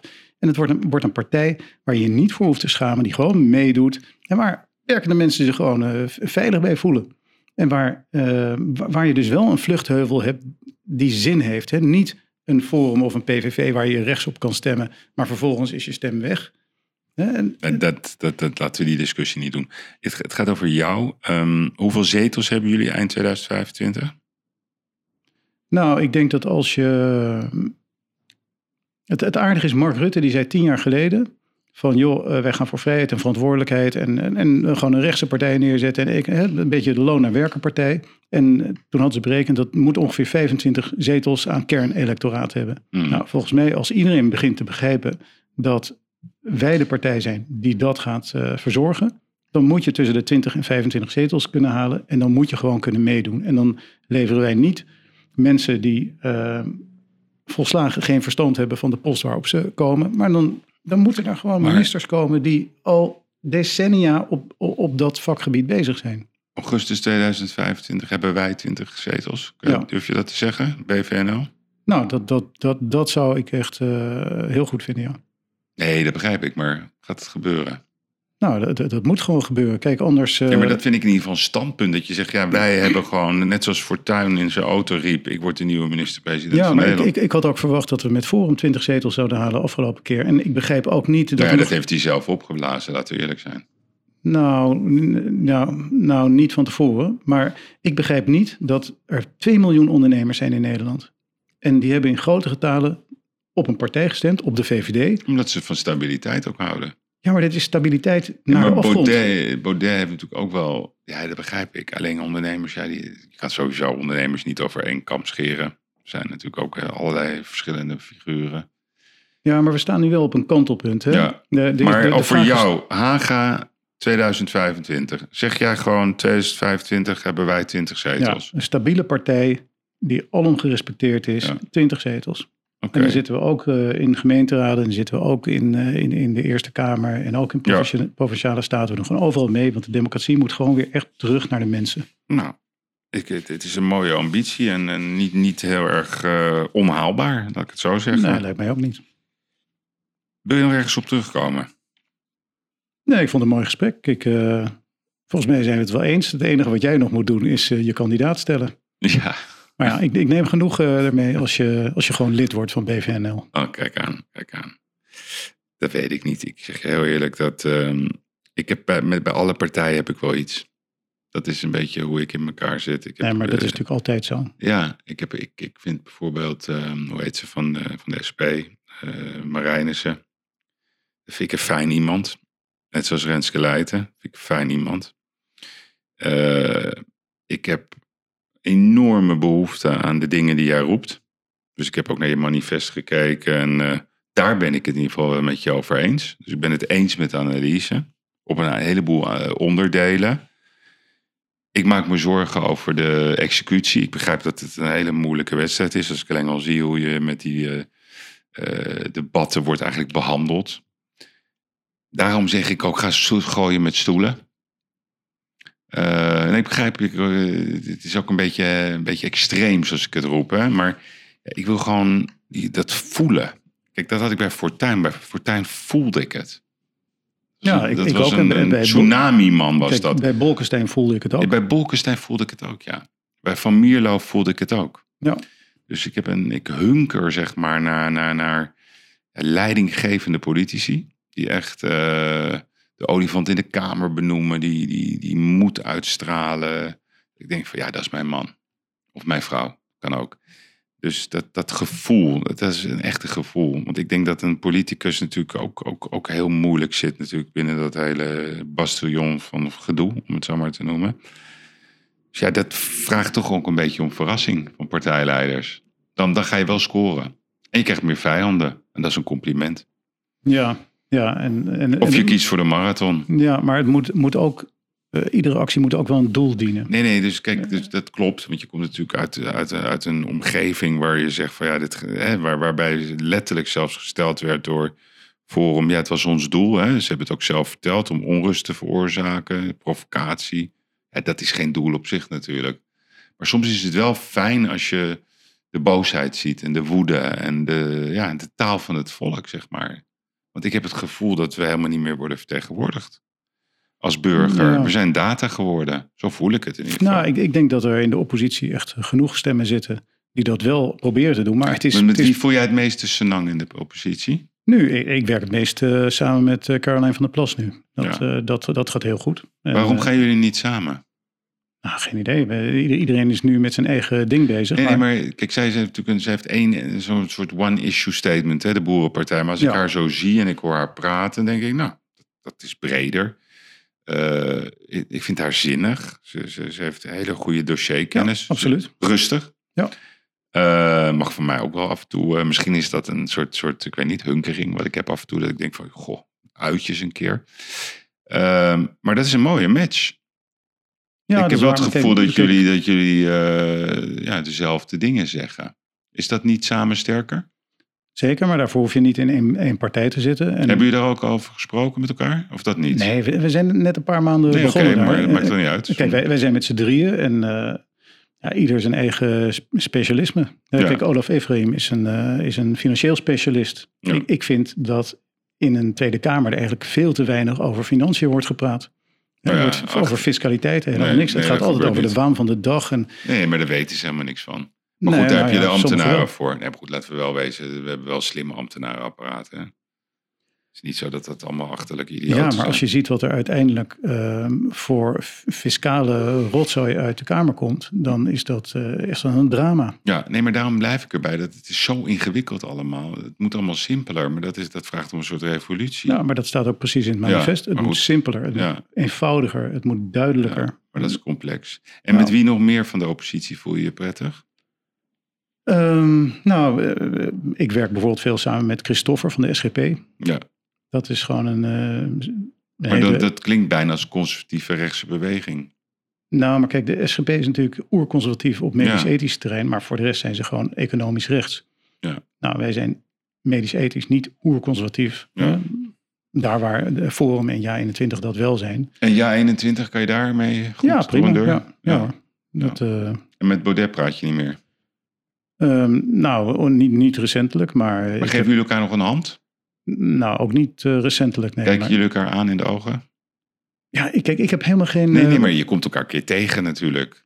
Ja, loop je dan gewoon dwars door elkaar heen? Nou, van mijn kant niet, nee. Maar ik denk hij wel blijkbaar. Ja, hij is nu een beetje bozig, ja. Ja, maar dat is toch ongemakkelijk? Dus dan kom je elkaar tegen, heel intensief met elkaar. Ja, maar ik vind het allemaal een beetje kinderachtig, want ja... Kijk, je zit daar niet om dikke vriendjes te zijn. Omdat je een functie hebt en omdat je het beter wil doen voor het land. Maar jij voelt jezelf daar niet ongemakkelijk over? Totaal niet. Iedereen zoekt het lekker uit. Ik zit daar met een missie. En die missie... Maar jullie praten... En heb je dat ook met andere forumleden? Dat jullie elkaar niet meer aankijken of handjes geven? Nee. Geef je die andere leden wel een hand? Nee, ik geef iedereen een hand. Nee, maar effectief gebeurt dat? Dat je elkaar nog een hand geeft? Nou, de enige mensen die in de afgelopen coronatijd een hand kon geven, dat waren de mensen van Forum. Ja. Maar heb je het ook gedaan? Ja, ik schud iedereen de hand. Nee, oké, maar het is niet gebeurd, laat ik het zo zeggen. Dat kan. Misschien tijd voor een beschuitje. Ja, altijd prima. Altijd goed. Oké, ik wil jou danken. Ik wil je ook, net zoals Erik, heel veel sterkte wensen met je beweging. Dank ook voor je openheid in dit gesprek. Ik vind dat je... buitengewoon open bent geweest. Ik hoop dat je je gedachtegoed ook kan vertalen in macht. Zeker. Seks hoorde ik ook, maar ik weet niet of dat er ook bij hoort. Nou, niet in de Kamer. Nee. Niet in de Kamer. En is er nog iets waar je op terug wil komen? Nou, en misschien toch nogmaals voor de zoveelste keer de oproep aan alle ondernemers. Want denk niet dat je het niet kan. Denk niet dat het niks voor jou is. Dus jij zegt eigenlijk tegen heel ondernemend Nederland, en het zijn nogal wat die naar deze podcast luisteren, neem contact op met BVNL. Er zijn mogelijkheden. Ga naar de website www.bvnl.nl. Word lid en meld je aan. En ga gewoon in een gemeenteraad zitten. Ga in de Provinciale Staten zitten. En ga uiteindelijk in de Tweede Kamer zitten. En als we met z'n 76 zijn, dan kunnen we die hele boel veranderen. Waarvan acte. Ik laat het oordeel over aan de luisteraars. En ze hebben het gehoord. Dankjewel, Wybren. Alsjeblieft.